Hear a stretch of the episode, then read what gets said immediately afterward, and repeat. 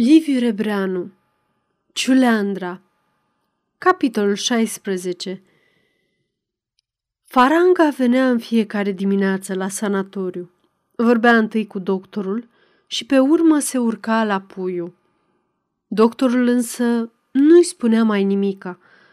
Răbdare și ea răbdare. Observația, mai cu seamă în asemenea cazuri, cerea răbdare și timp. Deocamdată, a luat măsuri să îi se facă diverse analize. De-abia după ce va cunoaște rezultatele, va putea hotărâ în ce direcție să pornească examinarea. Pacientul însuși e încă foarte agitat. Orice mare zdruncinare sufletească e urmată de o și mai mare agitație. Numai criminalii vulgari sunt lipsiți de zbuciumări, fiindcă la ei Lipsește însăși posibilitatea sensibilității. Deslușirile doctorului erau foarte politicoase, dar de o politețe rece, fie din pricina unui calcul, fie din pricina timidității. Totuși, care este impresia dumitale până azi? Stărui într-o zi faranga pe un ton mereu delicat, dar subliniat de un imperativ. Doctorul Ursu se roși puțin și ripostă îndată cu aceeași politețe, dar mai sec.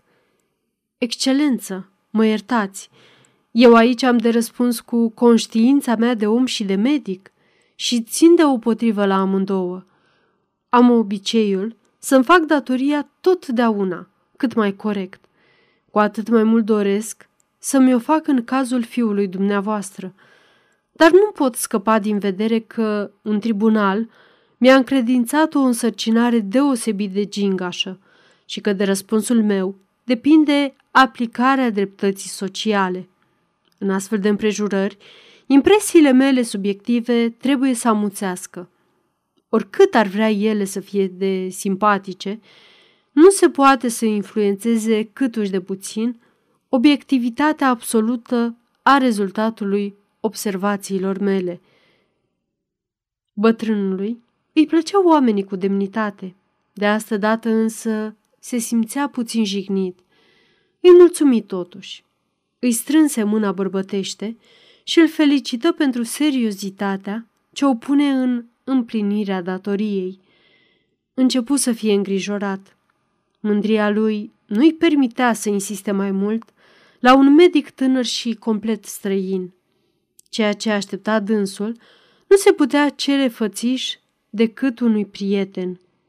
Ursul a putut să înțeleagă rostul vizitelor lui asidue și deci ar trebui să-l servească acum dacă ar fi dispus să-l servească, fără alte explicații. Faptul că se înconjoară statornic de conștiință și datorie avea o semnificație și desigur nu era de bun augur. Simțindu-se astfel planul amenințat, Faranga se hotărâ să ia informații în mod discret despre acest doctor Ursu. De pretutindeni, primi relații strălucite. Un medic deosebit de capabil, foarte harnic, citește mult și știe mult și mai presus de toate, un model de conștiinciozitate și corectitudine – mai află că e băiat de la țară, din părinți țărani, sărac, ajuns numai prin muncă și sârguință. Apoi e foarte tânăr, cel mult cu doi-trei ani poate să aibă mai mult ca puiul. Cu astfel de om era greu să facă vreun compromis. Și totuși, puiul trebuie salvat. O modalitate ar fi să-l mute în alt sanatoriu înseamnă unui medic cu care să poată vorbi deschis. Dar o mutare ar putea stârni vorbe, poate chiar un scandal. Ursul însuși, cine știe, s-ar putea simți ofensat. Apoi, ar fi nevoie și de autorizația parchetului. Dacă va trebui, vom recurge și la asta, îți zicea Faranga, deși deocamdată era încă hotărât să mai aștepte – Acțiunile bruscate le vom aplica mai târziu și numai la timpul potrivit. Nu înceta, deci, de a vedea mereu pe doctorul Ursu și de a se interesa de toate amănuntele ce priveau pe puiu.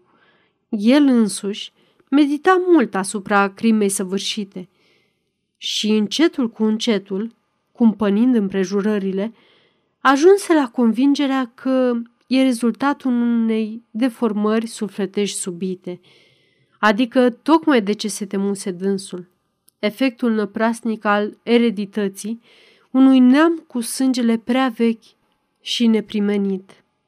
Astfel, puiul nu mai era decât victima întâmplătoare, pe când vinovații adevărați sunt strămoșii cei mulți, care, întrecându-se să păstreze neprihănit sângele neamului, au acumulat și germenii pierzaniei.